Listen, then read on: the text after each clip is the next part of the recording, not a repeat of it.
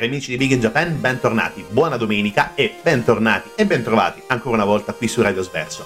Avete visto i nostri social oggi, quindi benissimo, bravi, datevi ormai la solita pacca sulle spalle e oggi parliamo del più grande evento sportivo che il mondo pallonaro ricordi, ovvero la grande gloriosa vittoria del Giappone ai mondiali di calcio. Ok, non stiamo delirando, stiamo solamente parlando di Holly e Benji, ancora una volta. Ma perché ritornare a parlare di Holly e Benji e non, per esempio, che so io, raccontare dei tanti anime che abbiamo comprato nel Black Friday? Molto semplicemente perché il Giappone nella realtà, nel mondo reale, dove non ci sono disegni animati e tiri della tigre, è riuscito a passare il girone facendo delle imprese vagamente epiche, in stile Holly e Benji, nel vero senso della parola, anche perché dopo aver ribaltato letteralmente la Germania, i nostri sembravano quasi sul punto di passeggiare con la Costa Rica, solamente che la Costa Rica un tiro in porta, un gol e sconfitta per i nostri adorati samurai. Succede che poi la partita del do or die, la partita dove la vera nazionale giapponese deve vincere, è quella contro una squadretta leggermente forte, ovvero la Spagna. Tutti pensano un 18-15-37-0 per gli spagnoli e per il loro tedioso ed efficace giropalla, ma succede che anche in questo caso, dopo il gol di Morata, i nostri adorabili nipponici riescono a ribaltare la questione con un secondo gol forse leggerissimamente contestabile, riescono a vincere e superano il turno, mettendola in quel posto ai nostri adorabili crocchi che escono dai gironi per la seconda volta consecutiva.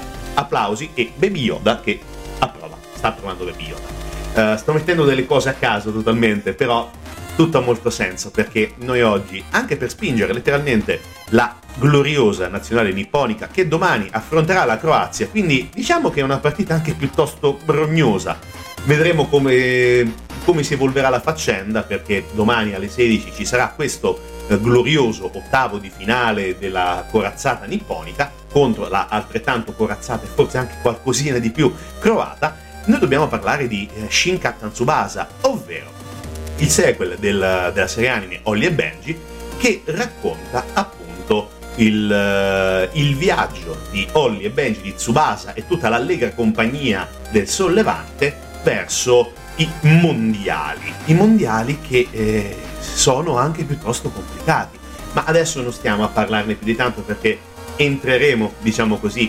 nel mood, nella trama di Holly e Benji, di Shin Captain Tsubasa nel blocco successivo. Adesso diciamo semplicemente, commentiamo semplicemente anche quello che sta succedendo, perché dopo la vittoria per 2-1 dei giapponesi in rimonta contro i tedeschi è successo l'inverosimile, perché sono partiti i meme, sono partite le citazioni, Holly e Benji che prevede il futuro, come prevedono il futuro alcune puntate di Simpson e via andare, anche se la cosa probabilmente più divertente, e sinceramente non ricordo neanche chi l'ha postata sui social, sicuramente qualche pagina o qualche gruppo dove Holly e Benji o comunque gli anime giapponesi hanno un certo appeal, è apparsa l'immagine del commissario tecnico giapponese che sta prendendo appunti semplicemente, e sotto qui è una citazione nella citazione con un'altra citazione all'interno, dove il nostro sta scrivendo qualcosa sul taccuino e sotto c'è scritto allenatore Light Yagami, e fa discretamente ridere, perché se conoscete il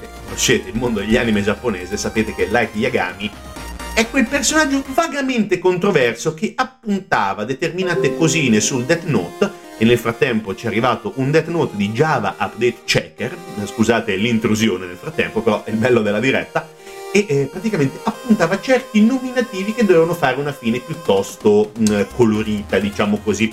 Quindi questo ha fatto molto ridere a tutti, e quindi fa ridere anche tantissimo anche a me, nonostante tutto, nonostante il Death Note e Death Note siano manga e fumetto vagamente cupi, e nonostante una certa seconda parte che, signore pietà, per alcune situazioni, però questo è il mio gusto personalissimo.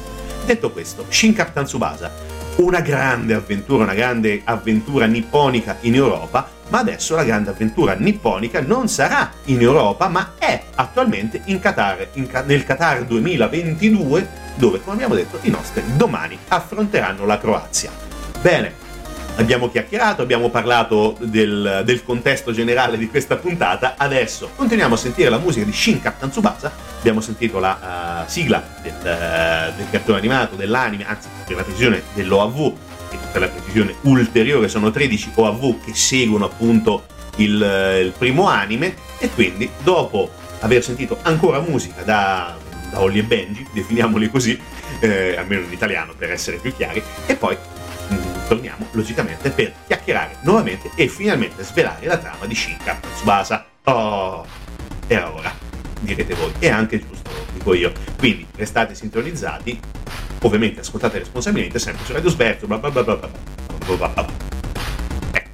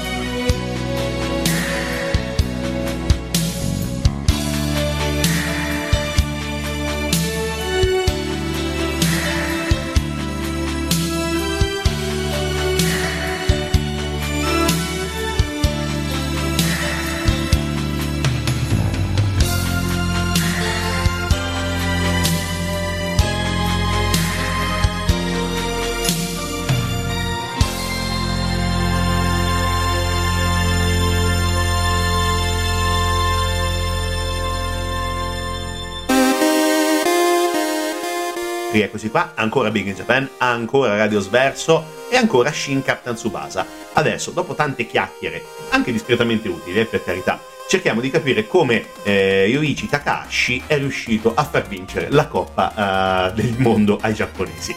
Tutto quanto parte però dalla fine del campionato giovanile giapponese, con una serie di fatti che non vengono narrati ma vengono, diciamo, fatti intuire, ovvero con la vittoria del Giappone contro la Germania Ovest 3-2, il fidanzamento con Sanae o Patti, come la volete chiamare, di Tsubasa. Ma poi si arriva ad un punto fondamentale, che Tsubasa, Holly, non viene convocato a causa di un infortunio alla gamba. Mi raggiunge agli allenamenti, però scopre che la numero 10, la magica numero 10, è stata lasciata a lui, nonostante non sia stata convocata, non sia stato convocato. Non si sa perché, però va bene, ok, teniamolo buono, i giapponesi hanno una certa modalità bizzarra per le convocazioni, ci sta bene. Allora, iniziano ad adattarsi, cercano meglio di adattarsi al mondo europeo del calcio, però succede che il Giappone, sbarcato in Germania, inizia a essere preso a mazzolate da chiunque. Perde 5-1 contro l'Amburgo, 3-0 contro il Brema, e dopo questi due debacle l'Italia si rifiuta di giocare, però succede che finalmente arriva Tsubasa e il Giappone infila 3 vittorie consecutive nelle partite di preparazione e al gruppo finalmente si può aggiungere il suo capitano, la sua stella. Bene. Quindi inizia il Giappone il campionato del mondo, e qui da un certo punto di vista si entra nella classica dinamica di Holly e Benji, con la squadra avversaria che ha sempre il nemico, come se fosse il boss all'interno di un videogioco a livelli, uno sparatutto, che ad ogni livello, finisce il livello, c'è il boss, il super cattivone. E in questo caso i super cattivoni sono diversi, perché come ovviamente logica giapponese insegna, Tsubasa dovrà affrontare dei nemici che sono apparentemente potentissimi, e il primo di questi è Dario Belli. Dario Belli è il portiere italiano, è un portiere che para tutti i suoi tiri, è come se fosse Zenga, come se fosse un Prodom degli anni 80, o come se fosse molto più semplicemente un buffone, come se fosse un Courtois, per dire alcuni nomi a caso, altri non mi vengono in mente adesso, mi perdonerete.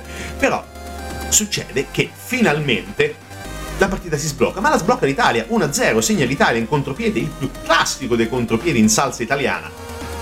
Ma, ovviamente c'è un ma, ed arriva la svolta. Uno dei gemelli, Derek, viene sostituito, e poi da questa sostituzione nasce l'assist a Tsubasa, che segna l'1 pari.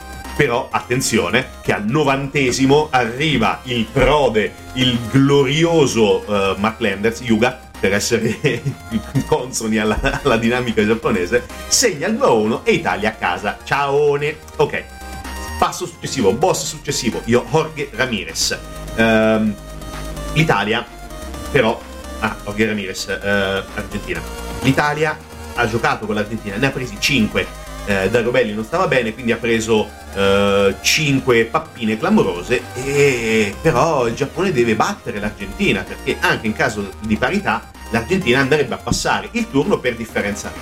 Quindi cosa succede? Succede che l'Argentina inizia a massacrare letteralmente il Giappone, ed arriva al 3-0 con Jorge Ramirez, che in originale è Juan Diaz, non sappiamo perché è stato cambiato, diciamo che probabilmente l'ispirazione di Juan Diaz era Ramon Diaz, però va bene, poteva essere anche un mezzo Maradona, va bene lo stesso, non ci importa.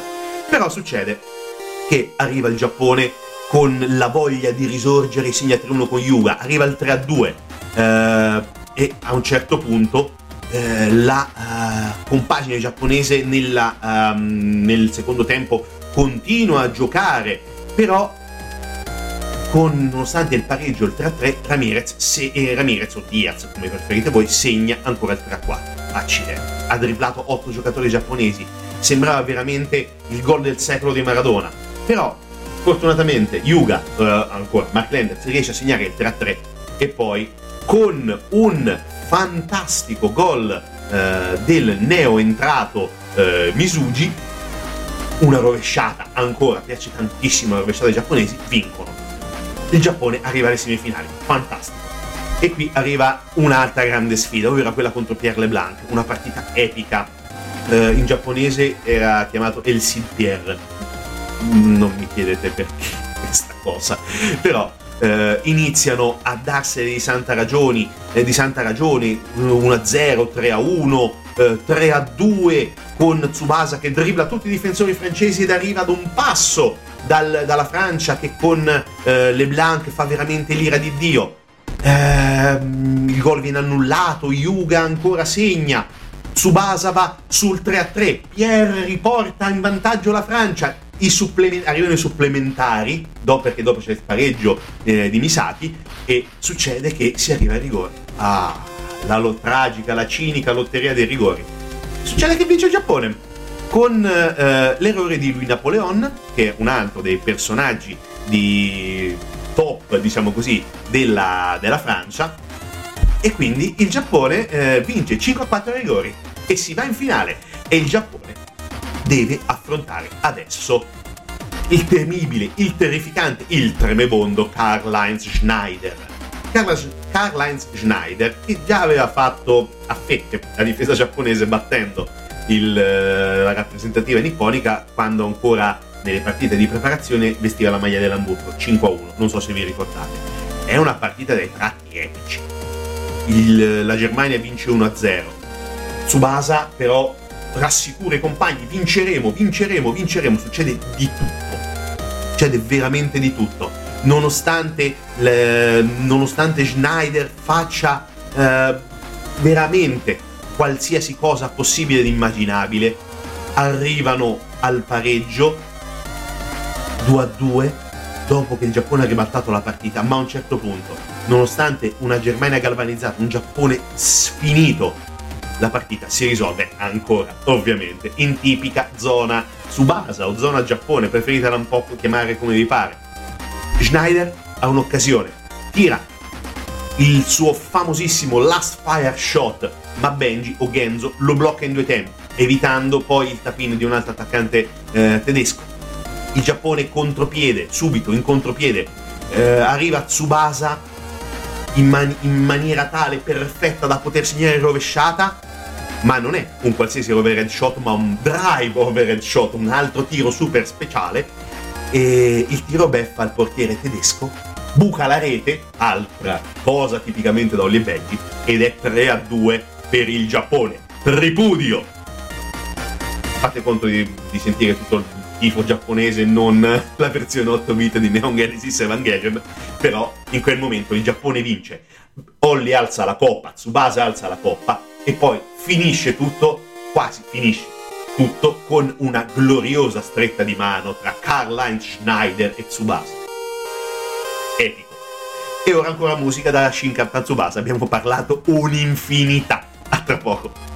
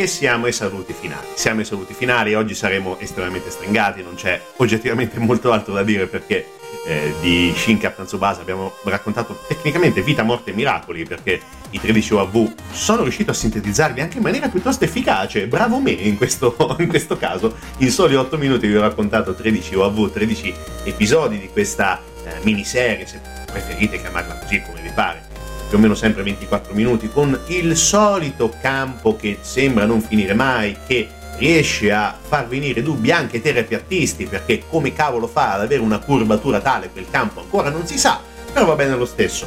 Ma all'interno di Captain Tsubasa, di Shin Captain Tsubasa, troviamo né più né meno quello che troviamo in ogni arco narrativo di Holly e Benji, di Captain Tsubasa. Troviamo assolutamente la voglia, la determinazione, il desiderio assoluto di questi giovani ragazzi di emergere, questa voglia incredibile di contravvenire ad ogni pronostico, questa voglia assoluta di giocare al meglio delle proprie possibilità, questo desiderio di vincere, un desiderio assolutamente positivo, un desiderio che diventa concreto soprattutto quando il buon Holly, il buon Tsubasa, il buon Lenders, tutti quanti riescono a mettersi a servizio l'uno dell'altro. È una squadra che gioca insieme, nonostante ci siano logicamente alcune punte di diamante. Splendente logicamente è quella di Holly o quella di Tsubasa, chiamatelo come cavolo vi pare, ho mischiato tra nomi tra virgolette veri e adattamenti italiani, va benissimo, non importa, però comunque è la dimostrazione che se c'è una squadra, la squadra gioca insieme nonostante le varie individualità, perché come ci insegna, diciamo così, questo anime, anche un tipaccio, tra virgolette, come Mark Lenders, quando deve giocare insieme agli altri, è in grado di giocare, si sacrifica, è un personaggio che, come tutti gli altri, ha una evoluzione estremamente intrigante, così come tutti i personaggi di Holly e Benji, nonostante sia anche piattino su certe altre soluzioni, va benissimo, non ci importa. Però la cosa fondamentale è che la forza di una squadra, è il collettivo, non è il boss, il leader e tutti gli altri che portano l'acqua al mulino del leader. Sì, ok, ci può stare, però quello che è estremamente importante è che la squadra vince se gioca per la squadra. Sembra una cosa estremamente ridondante, però ha la sua logica, almeno nelle mie parole, però spero di essere stato chiaro. Ma la cosa altrettanto chiara è che domani alle 16 chi può tifi per il Giappone, tifi per l'allenatore Light Yagami, scusate ancora il meme, ma tifi soprattutto perché ci possa essere magari una coda ulteriore, un sogno in più che questi ragazzi con la divisa blu della Japan Football Association riescano a portarci e regalarci un sogno che possa magari arrivare almeno ai quarti di finale o qualcosa in più. Detto questo, appuntamento alla prossima settimana, sempre con Big in Japan e sempre su Radio Sverso, e vediamo come si evolve la faccenda, perché non so cosa faremo la settimana prossima.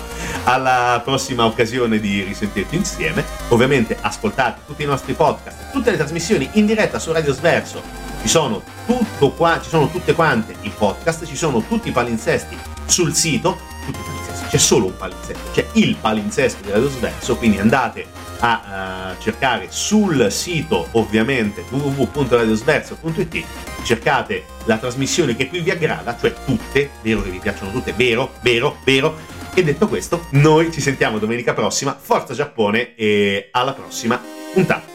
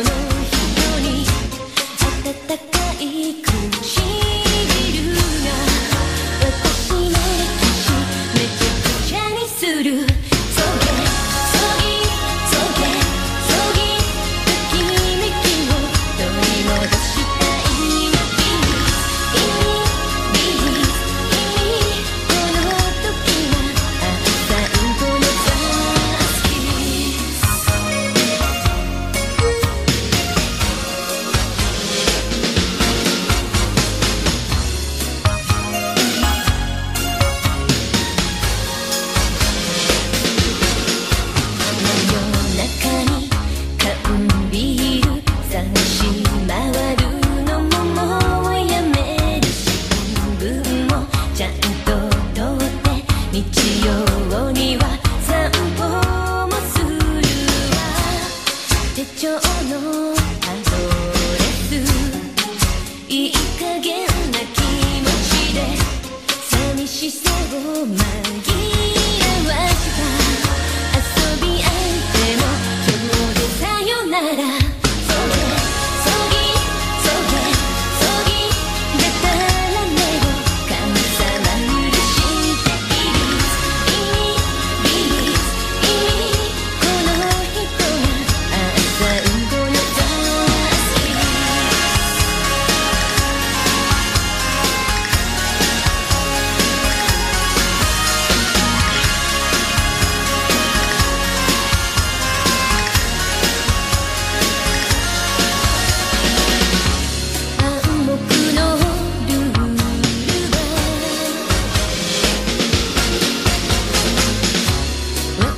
の部屋